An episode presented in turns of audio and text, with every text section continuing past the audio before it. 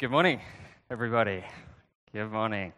Uh, my name is Chris, and uh, I'm a teaching pastor here at Watermark. If this is your first time here, if it's your hundredth time here, we're just really excited for you to be here. I know some of you I can see coming back from vacation. Some people are still on vacation, but it's um, just really exciting to, to be here. Uh, it's sunny. Uh, we got a community lunch afterwards, um, and it's just great to be in God's presence together. I don't know about you, but every single one of us walked in here this morning carrying a weapon. It's a weapon of such power that it can have explosive impact more than a nuclear bomb in the hands of Kim Jong un. It's, it's, it's, a, it's a weapon which changes things. I'm talking about the tongue, if you weren't aware. You see, people estimate that, that you and I will speak between 120 and 850 million words in our lives. That's enough to fill the pages of between 150 and 1,085 Bibles just with your words. And if you included text, you included Facebook messages, emails, you and I speak a lot, right? And our culture knows that words have power. You know, the CEO, the former CEO of Google, Eric Schmidt, said um, about Steve Jobs, he said, he could persuade me of things I didn't even believe in. That's what he said, because we know words have power. And if you think about it, every single major movement that has ever happened in the whole of history has always been launched with words. Whether it's the Nazis in Germany, whether it was the civil rights movement in the States, whether it's the Communist Party in China, every movement, words have launched it because words shape the world. And we're looking at the book of Proverbs. We've been going through it over the summer. And this, this is just a very challenging what Proverbs tells us about the tongue. Proverbs 18, 21 says this Death and life are in the power of the tongue. Did you get that? Death and life are in the power of the tongue.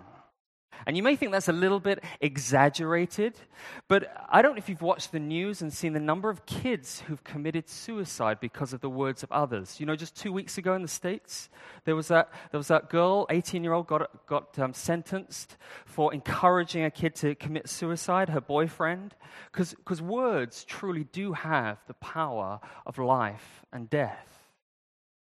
And you know, we, we say things like, um, sticks and stones may break my bones, but words will never hurt me, which is a complete lie, right? We know that's a lie.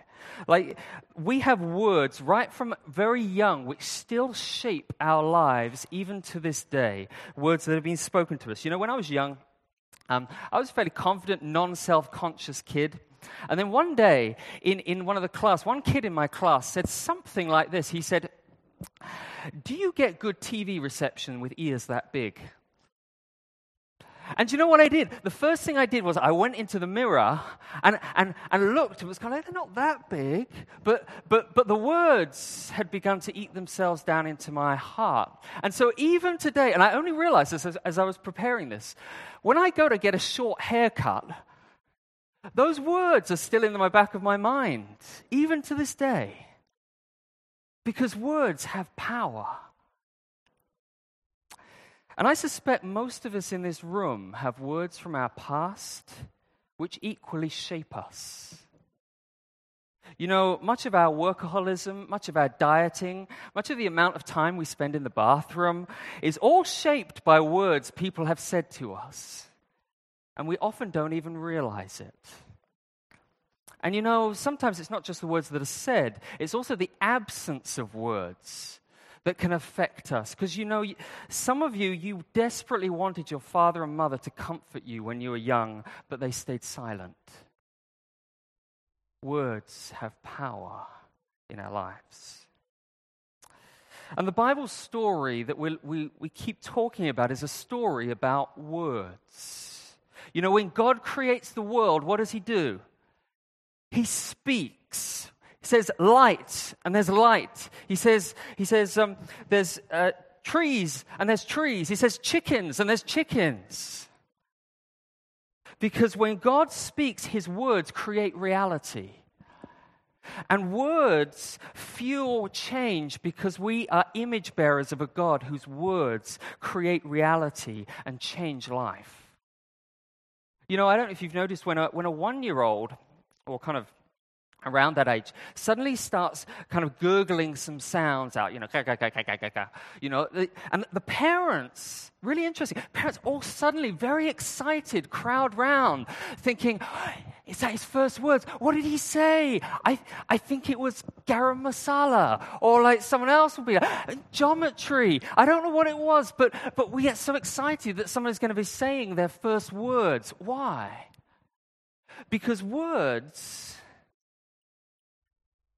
are what helps us enter into relationship with people. We're longing for a deepened relationship with our child, and now we're thinking, now we can communicate.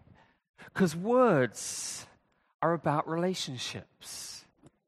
And when God speaks to us, it's grace that He speaks. He could stay silent, but He doesn't because He longs for life giving, refreshing relationship with us. That's what his words are about. If you go through the Bible story, you see it. To Abraham, God speaks promises of blessing. To Moses, he speaks words of instruction. To David, he speaks promises of hope. To Israel, he warns them of danger. To the demons, he speaks and they go. To sickness, Jesus speaks and they're healed. To the shamed, he speaks and they're forgiven and they're cleansed. And when people were leaving Jesus, because his words were getting too intense for them. Do you know, he, he turns to his disciples and he says, Hey, do you guys want to go as well? And do you know what they say? They say, Where else are we going to go, Jesus? You have the words of eternal life. It's all about words in the Bible story. But if you remember back in Genesis 3, there's a serpent Satan, Shatan in Hebrew. What's the first thing that Satan does? What does he do? First thing? He speaks. What does he say? He says, Did God really say that? And everything that Satan does in the Bible is to undermine God's word. Everything is to undermine the relationship with God and with each other. That's what he's doing all the way through. Jesus says it like this He comes to steal, kill, and destroy. And he does it through words. He does it through words. You know, the word Satan in the Bible, do you know what it means? It means the accuser. And in Greek, the word devil, which is diabolos, means the slanderer. And Jesus himself says, when talking about the devil, he says, you know, lying is his second nature because he's the father of lies. You see, right in the Bible story, right at the heart of it, is a war of words. And Proverbs states the war like this He says, Your words can be life or death they can be healing or hurting. They can be blessing or cursing. They can build up people or they can tear people down. You choose. So, we're going to look at this challenging topic today as we continue our series. And we're going to examine the fruit of words. We're going to look at the heart of words and the healing of words and, and the healing through our words. Okay? Fruit, heart, healing, and then uh, using our words to heal others. Okay? You with me so far? Good. If you have your bulletin, have your bulletin open. Um, there's a lot of passages there. We're not going to look at all of them, but I want to kind of pick out a few just so you get a flavor of what, what Proverbs is really telling us about the tongue and about words. Okay? Proverbs 18, verse 20. It's on the other side of your sheet. Says, from the fruit of a man's mouth, his stomach is satisfied. He is satisfied by the yield of his lips. What he's saying is, your mouth is always producing something. Okay? it's never neutral. Your mouth is producing either the fruit of life or the fruit of death. It's like a, uh, if you take the picture, it's like a mango tree, okay? Uh, mangoes are continually coming out of your mouth, if you take the image, okay? Maybe that's a little strange for you, but uh, bear with me, bear with me. Um, but if you're continually offering rotten mangoes to somebody else, he's saying, don't expect to get fresh ones back. Because the word satisfied doesn't actually mean fully satisfied. It means you're going to get back the harvest that you sowed, the yield that you sowed. And that's going to be shaped by what you say. And so he says, if you want to be refreshed in your relationships, then give refreshment to others with your words. If you want conflict, it's easy. Just speak words of anger, and you'll soon get the fruit of it. That's what he's saying. And if you think about it, that I don't know if you're in relationships that you're part of, but there's often this kind of crazy cycle that occurs.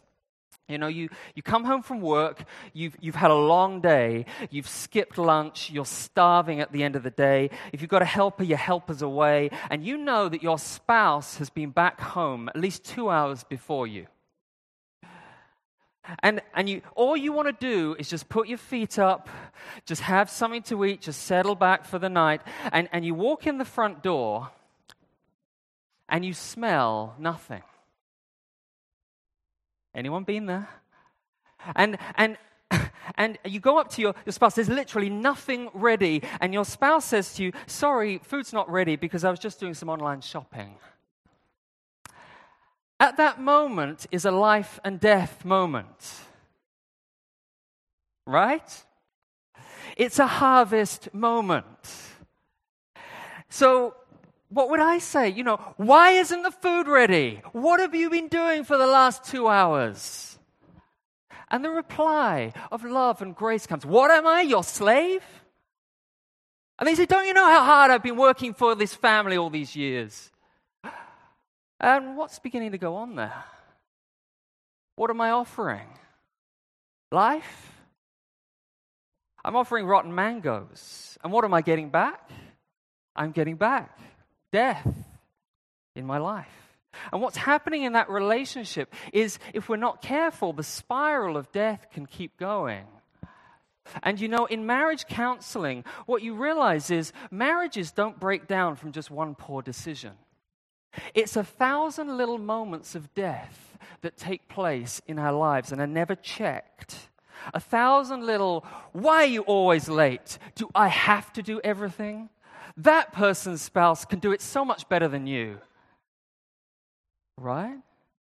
Death, death, death, death, death.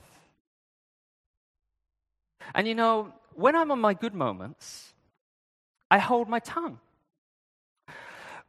But inside, those same words are kind of internally spewing through my mind. And so I sullenly withdraw. My body language speaks, even if my words don't. Proverbs 12, 18 says this There is one whose rash words are like sword thrusts, but the tongue of the wise brings healing. Wow, this is, this is a challenging verse, I tell you. The, the word rash means impulsive.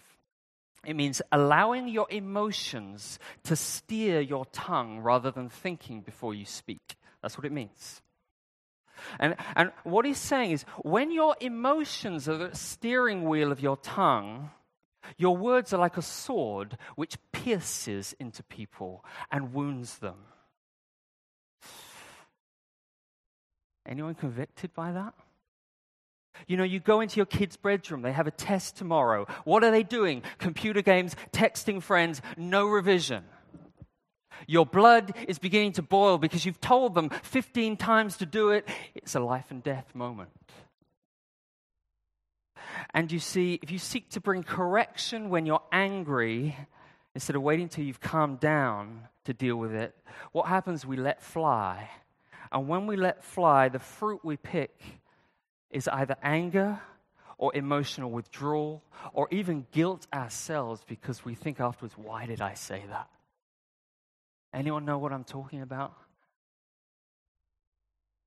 Words are powerful because they bear fruit. But the fruit of words comes out of the heart of words. So that's where I want to go to next. The heart of words. Proverbs 16, 23 um, and 24. The, the first verse says this The heart of, a, of the wise makes his speech judicious and adds persuasiveness to his lips. Okay, the heart of the wise makes his speech judicious and adds persuasiveness to his lips. You know, when the Bible talks about the heart, it's not talking about kind of Hollywood, just emotions. It's actually saying in, in, in the Old Testament, your heart is really the, the, the inner command center of your life. It's where your thinking, your feeling, your decisions actually are, are, made. And so uh, the paradigm is you have a physical body and you have a heart. And your heart is what's, it's like the steering wheel which guides your body. Okay? That's the image. And when it says the heart of the wise makes his lips judicious, the word judicious means prudent, having the wisdom to know what to say at the right time and what not to say. And he says, wisdom comes out of your heart. Because whether the fruit of life comes out, whether the fruit of death comes out, is shaped by what's going on in your internal root system down below. You know, Jesus says it like this He says in, in Luke 6 No good tree bears bad fruit, nor does a bad tree bear good fruit. But the good person brings good things out of the good stored up in his heart. And the evil person brings evil things out of the evil stored up in his heart. And here's the thing for out of the overflow of the heart, the mouth speaks. Out of the overflow of your heart, the mouth speaks. I don't know if you can put up a little diagram. Paul, Paul Tripp, who some of you know, he came here a few years ago. He's a counselor in the States. He has this this diagram to show us what happens in our lives. In our lives, we have the heat of life, which is the situations we face. Your kids not doing the homework, that sarcastic comment from your colleague, whatever it is, it's the trigger for, what, for a response. And what comes out of your response can be thorns or it can be good fruit, rotten mangoes or good mangoes. But he says basically, you've got to look down and see that actually every tree, fruit comes out ultimately from the root of what is at the bottom of those trees.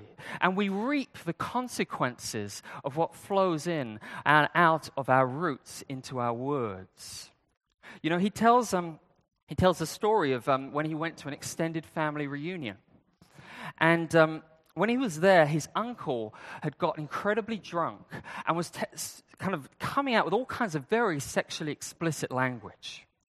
And his mom grabs him and his brother and rushes them to the car, sits them in back, and just before he's about to drive off, she says to them this thing that they never forgot. He says, I want to say something to you, and I want you never to forget it. There's nothing that comes out of the mouth of a drunk that wasn't there in the first place. There's nothing that comes out of the mouth of a drunk that wasn't there in the first place. That's what Jesus is saying. You see, it wasn't alcohol that made him say those things, alcohol just loosened his lips. And with his lips loosened, out came his heart. You see, your word problems are heart problems. I remember a little while ago with um, Fiona and I had to go to a party. We were late. Fiona was sharing about a real challenge she was having at work. It was a really tough situation. And, you know, I got the point after a few minutes. I was caring, compassionate. But then she kept talking and kept sharing. And I was looking at my watch, and it's getting later and later and later. And um, I was biting my tongue, you know, loving husband. And um, I'm thinking, come on, come on, we've got to go, we're going to be late. And after 20 minutes had gone past, finally, I'd had enough, and out of my frustration, I said two loving, deeply compassionate words in Cantonese. I said, Yu Zhao, which means gotta go. And I, I stood up and I started walking towards the door.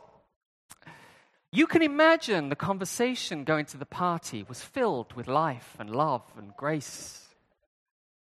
It wasn't. But I realized something in my two words, the two words. I had expressed something far more profound than what I'd actually said in the words. What I was saying was, I was saying, I'm not interested in your issues. I was saying, me being on time is more important than you. That's what I was saying. I was saying, my heart wants to get my way, and if I can't be the one who gets in my way, then, then I've got to I've got to say something. I've got to do something to fix the situation. Because your problems are getting in my way of being on time. That's what I was saying. And so afterwards, you know what? I, I apologize and I say things like, hey, I'm, I'm sorry I was insensitive. I'm sorry I was impatient. Do you realize that's not actually a true apology? Because what am I apologizing? I'm apologizing for the fruit, but I'm not apologizing for the root of my heart. Because what I needed to say was, hey, I'm sorry for being the kind of person who puts myself before you. I'm sorry for being the kind of person who has to have things his own way. That's what I needed to apologize for. And you know, if you're angry, Proverbs tells you, you read the verses, it tells you, hold your tongue. Learn to count to 10. Do whatever it takes, like to stop yourself digging yourself into a grave. Okay? Do that. But realize just a bit of extra discipline is only a band aid that you're putting on a temporary band aid, which isn't dealing with the real issues which are going on in your heart. Our words reproduce fruit, and our words flow from our hearts. But now let's talk about the healing of words. John Newton, who many of you have heard of the hymn Amazing Grace, who um, he wrote that hymn. He was a slave trader.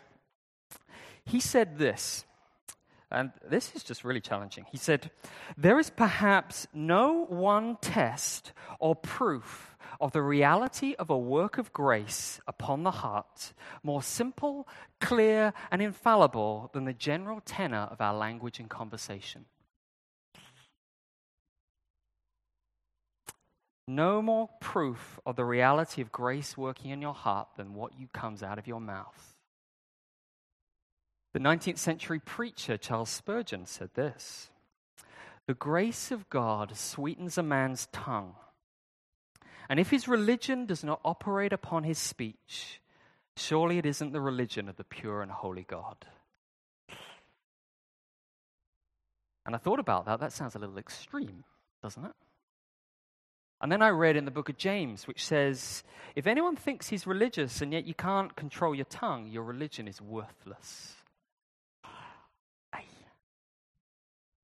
Now, do you get what he's saying? He's saying and he's not saying this to condemn us. He's saying this that he's saying your conversation, what you talk about, how you talk about it, the words and the tone that you use are the demonstration of how much you've understood and embraced the gospel in your life. He's saying if, if, if harshness and criticalness and complaining is all that comes out, that's evidence that you need more of the gospel in your life.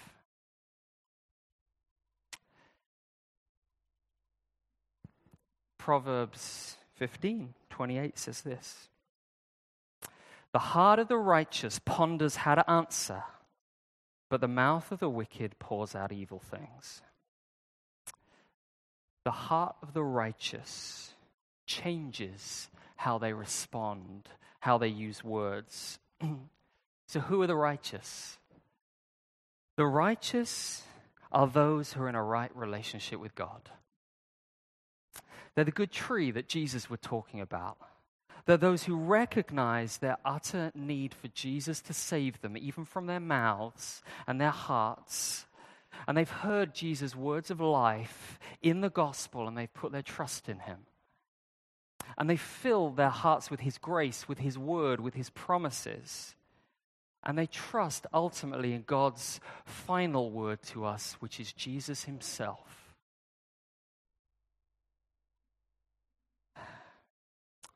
And you know, I don't know where you are. I don't know where you are in your relationship with God. If, if, you, if you're like, I don't know if I'm one of the righteous, the Bible says today is the day where you've got to run to Jesus, run to Him and say, God, I, I, I don't understand. I, maybe I don't even know whether you're real or not, but please show me because you've got to save me from my words, which may destroy more people.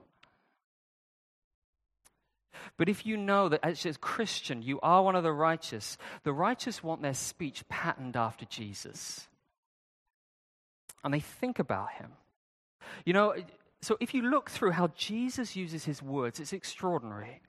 You know, when, when Peter, Peter says to, to Jesus, you're, you're the Messiah, and Jesus says to him, he affirms him, he says, Blessed are you, Peter, because God, my Father, revealed this to you.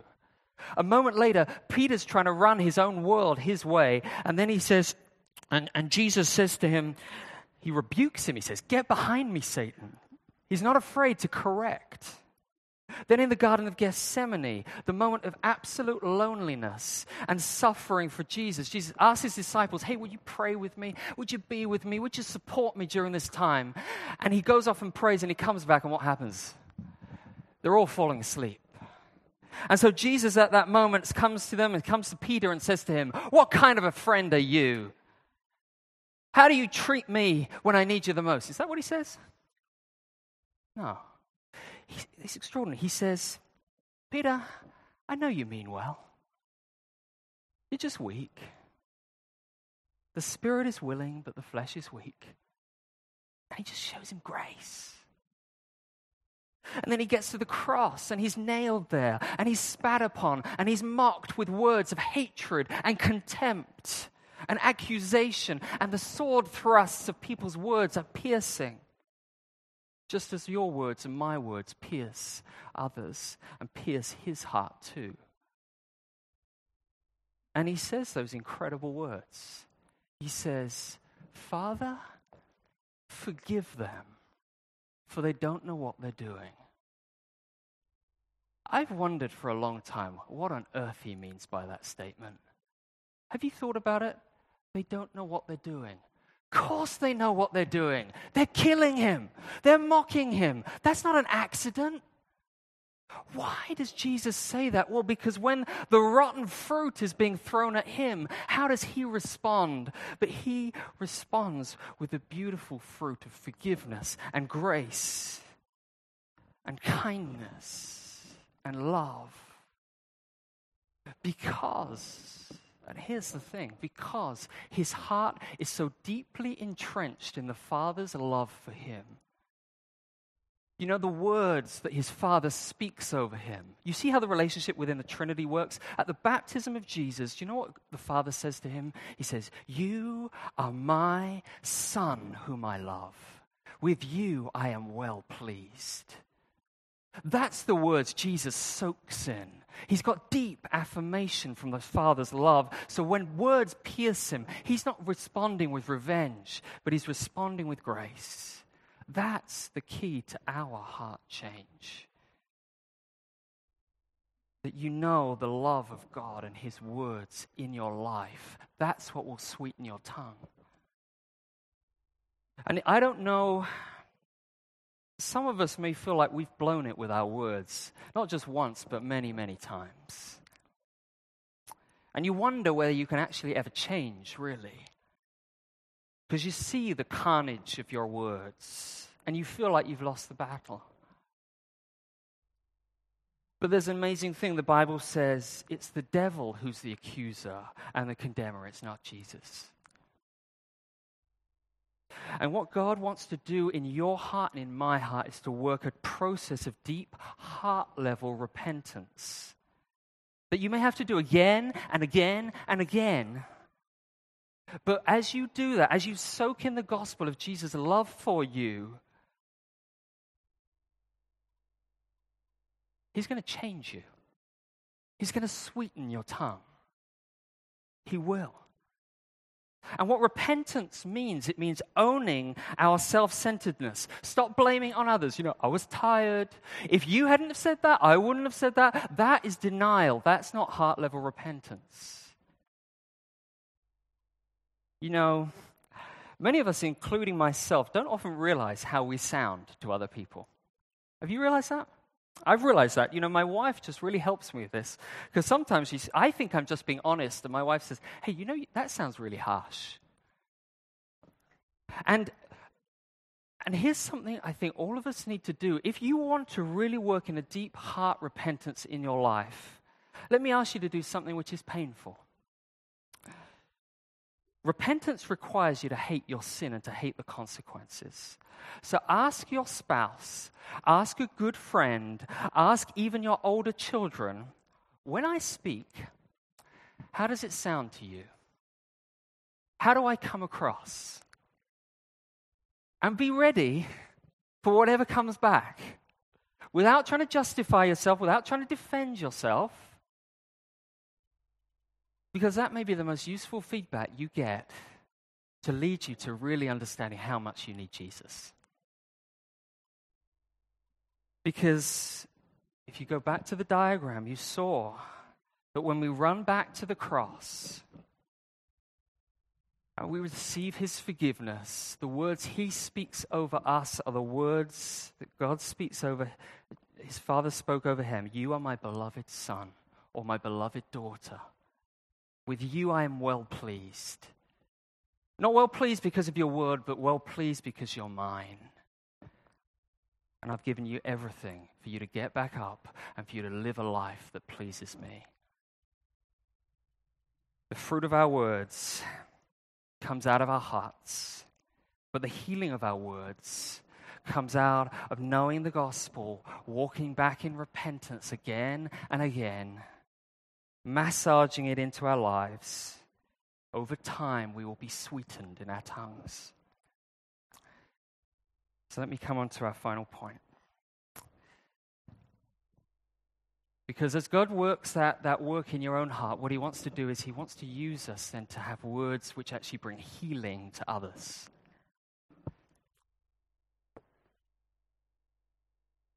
Proverbs 15, verse 4 says this A gentle tongue is a tree of life a gentle tongue is a tree of life. And you look through some of the other passages, you'll say it says gracious words. Gracious words are, are just like honeycomb. It says they're, they're sweet to the soul, they're health to the body. You see this, your words can be used in an amazingly powerful way to bring healing. Because when you hear that word, the tree of life, where does that come from? Where does it come from? It's not a trick question. Tree of life, where was that? Garden of Eden, right? Garden of Eden. God put, uh, put the tree of life there for us to eat from it and to be refreshed in our relationship with God and relationship with others, but we chose not to eat from it. If you go all the way through to the end of the Bible story, the very last chapter of the Bible, do you know what's there? Last chapter of the Bible is the tree of life. And that tree of life is bearing fruit, and its leaves are for the healing of the nations. What he's saying is, and Proverbs is saying, if you choose gentleness and grace instead of anger, you can be part of God's restoring process, His great restoring work that He's doing in this world, and you can be an instrument of healing in the lives of other people. And you know, it all can begin with your tongue. It's amazing. So I want to get kind of practical about a couple of things. Because as we think about what does it mean to have gentle words, what does it mean to have gracious words, there's a couple of areas where I just want to kind of briefly talk about. And, um, and actually, Fiona, if you could bring up um, the two books that I have there. We, we have outside just a few books that I, I uh, a couple of books that I want you to. I'll just take those. Thanks. A couple of books that I, I want to recommend. If you're thinking, actually, I have an issue with this. There's two books. One is called A War of Words, and another called is Practicing Affirmation. They are excellent books. I encourage you to get them. There's only about three or four copies, so rush out and get them before someone else does. But I encourage you to do that. But here is what I want to, as you ongo in this conversation, thinking about it, but I'm just going to briefly mention a couple of things. God's grace and healing words work through affirmation encouraging, building others up, and through correction or rebuke. You notice in Proverbs it talks about both rebuke and affirmation and grace. You see, affirmation is binding up, build, building up, healing the wounds. Correction is like a surgeon's scalpel, which is taking out some of the rubbish so that you can be healed. But both are needed.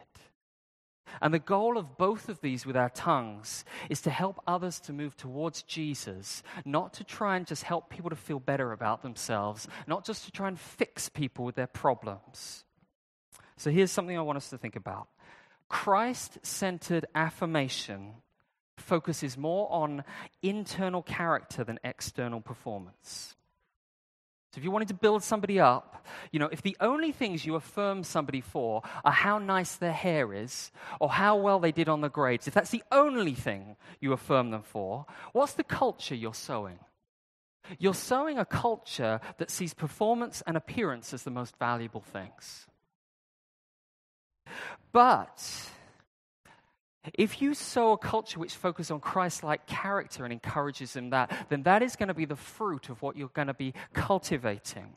You see, when my wife is gracious to me when I'm being a complete idiot, I often say to her, Thank you for being so gracious to me. I see God working in you. And she does the same to me.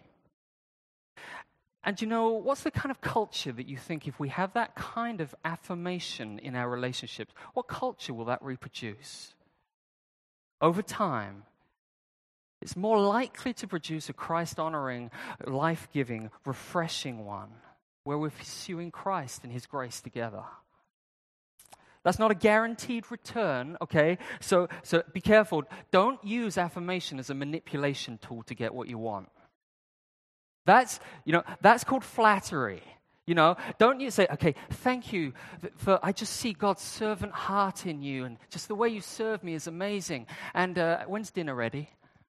Don't do that. Don't go there, okay? That's what you do to your boss, right? Because you want to get promotion, okay? That's not what we're talking about. But if you affirm God's grace in someone's life, where you see, and you give God credit for it, where you see them serving, where you see them persevering, where you see them doing things which you think that is honoring to Christ, point it out to them. Point it out to them. That's not puffing people up, that's encouraging people to godliness. And you know, the danger of affirmation is we become flatterers because it actually becomes all about ourselves because we all like someone to say, oh, you're lovely, and then someone says, oh, you're lovely, and we're all kind of lovely together. Right? But that's, that is not Christ centeredness. Christ centeredness also means that while I affirm, I'm also willing to correct. And some of us, I notice in our, in our relationships, with people you're closest to, often you're more willing to correct them right, than to affirm them. And people who are maybe in the church you don't know quite so well, you're sometimes more willing to affirm them a little bit, sometimes superficially, but we're not willing to correct people so much graciously because we struggle with that. But you know, in relationships where we're walking alongside each other, the people who have loved me the most have been those people who've been willing to come to me when I'm being selfish, when I'm saying things which are just not, not great, when I, my tone is wrong, and they come to me and say things like, Hey, Chris, I noticed you said that. Um, I'm not sure, like, I'm sure you've got a reason for it, but I'd love to hear, like, what was going on there. They're not coming to attack me. They're not coming to, to try and get their own way, to just change me. What they're trying to do is they're trying to listen to me, but help to point me towards Christ. And sometimes that's a risk because sometimes they risk me being angry at them. But they love me enough not to condemn me or judge me, but to help me move towards Christ. I wonder, do you do that with other people in grace and kindness? Because that's where healing comes through affirmation and through correction. But here's one of the things that I've noticed. One of the things about when you get married, or before you get married actually, is we're often very good at, at seeing all the great qualities in our future spouse. Okay, you, you know, even the negative ones you tend to gloss over a little bit. You know, they, they, they talk a lot, but hey, that's cute. You know, they're really laid back or, uh, or they're more organized than me, but hey, I like that. And then you get married.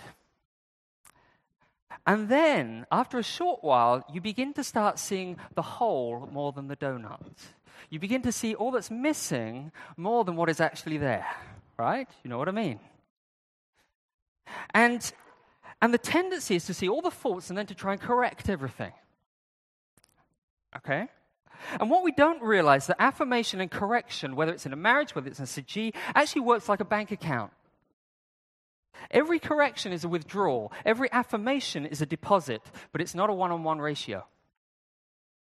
Because if I say to my wife, hey, I really appreciate you cooking for me tonight, but don't cook the chicken like that ever again. What have they heard? What do they hear? They only heard correction, right? It's not one on one. You see, what, the, what we need to do is, and, and sometimes we get into the habit of saying, yeah, well, I said something nice to them, and then we said something harsh to them, and we think, yeah, but I said it nice to you yesterday. And we don't realize if you haven't got the ratio right, you'll get into overdraft in your relationship. And they say that three to 10 affirmations to every correction is the right ratio, depending on the health of your relationship. How you doing? And the crazy thing is, if you get that ratio wrong, your kids or your spouse or your CG members will very soon tune out to your correction. You notice that?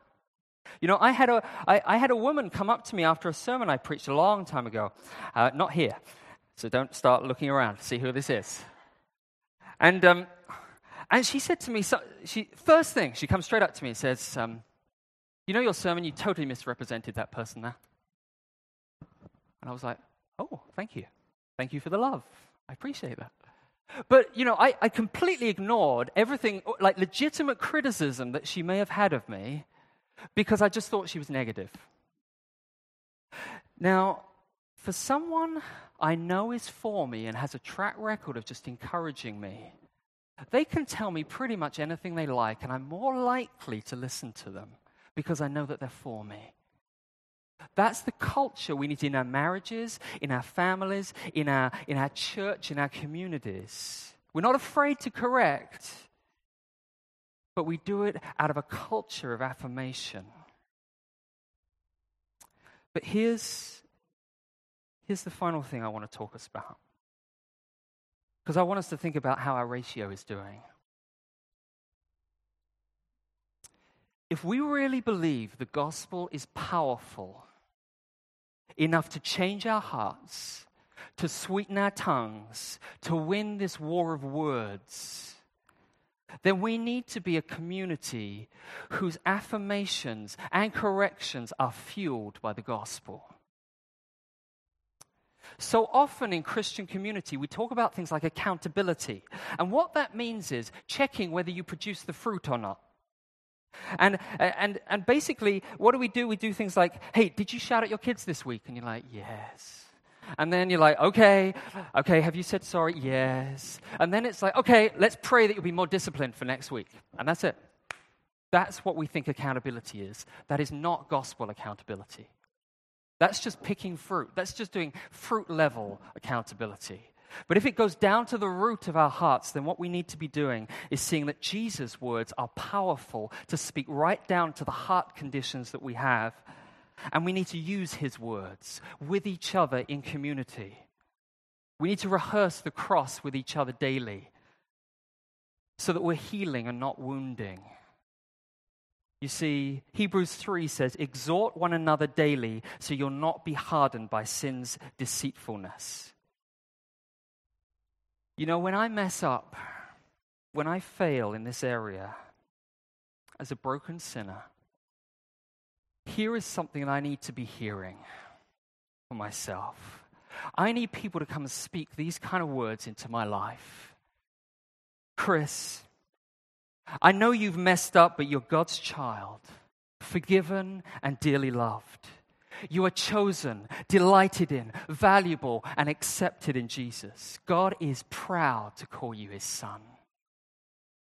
Do not look down or focus on yourself, but look up into His loving eyes. Don't hide in shame or fear. Don't let the enemy accuse you anymore.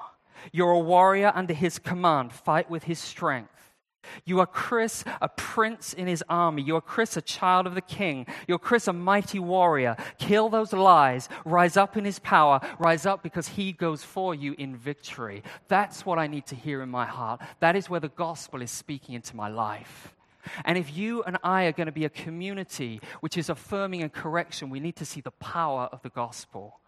Do you see how much more powerful that is than saying, hey, yeah, let's pray that you just hold your tongue this week? Seriously, that's what we need to be about. That's the kind of community Christ died to be. That we would know that we're not going to justify our words, we're going to come in deep level repentance, that we're going to gospel each other regularly through WhatsApp in your community group. And as you do that, what you'll see is over time a culture of refreshment and of restoration and of healing in a world which is filled with hurtful words. So let's, I, I just want us to stop and pray. I want you to actually, I believe the Holy Spirit is actually speaking to some of you right now. And I want you actually to open up your hands to say, Yes, I'm willing to hear what you want me to, you want me to hear right now.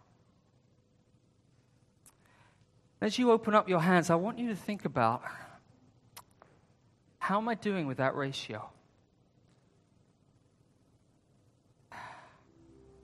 Where is my heart? Do I need to actually really repent rather than just saying I'm sorry for fruit level sins? Do I need to realize that I've been under condemnation and accusation for a long time? And I need the gospel just to be spoken into my life again.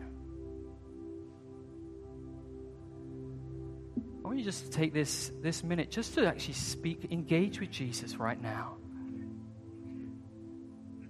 Ask for his spirit to speak to you.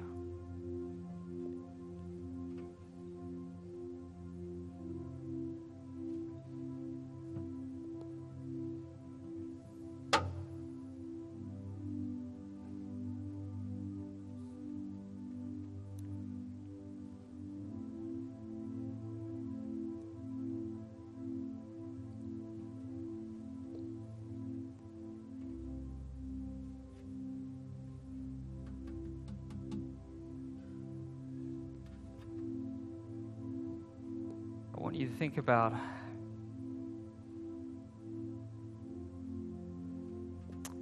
is there one person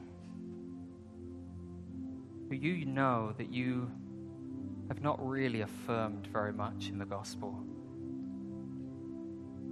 Maybe you know you've just been filled with correction towards them. I want you to think of one person that this week You'll maybe write a note to. You'll maybe send a WhatsApp to. You'll maybe just verbally say to them. Whether you'll commit speaking words of life to them. Bring that person to Christ now. Ask Him to give you to such a knowledge of your grace, His grace towards you, that you can extend that to others.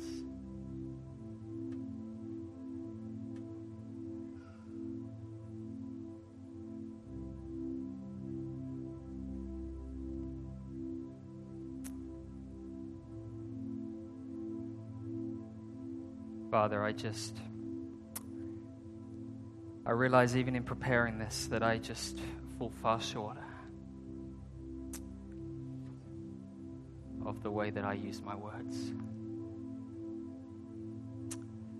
Sometimes I'm too lazy to affirm people because I think they already know. I said something to them a few months ago. And yet I don't see the power of your gospel, the power of life you have given me, stewarded me with my tongue to be able to bless, heal, restore. I pray for us. Lord, there's some of us who've been very hurt by words here. I pray your healing power in their lives right now. I pray that they'd hear your words of grace to them. Pray that they'd know that you are God who always speaks words which are called to bring life. Pray for us who we know that we have an anger problem. We know we're critical. We know we complain. I pray, sweeten our tongues, Lord, with your word. Help us to run back to you find forgiveness and new power to change. In Jesus' name.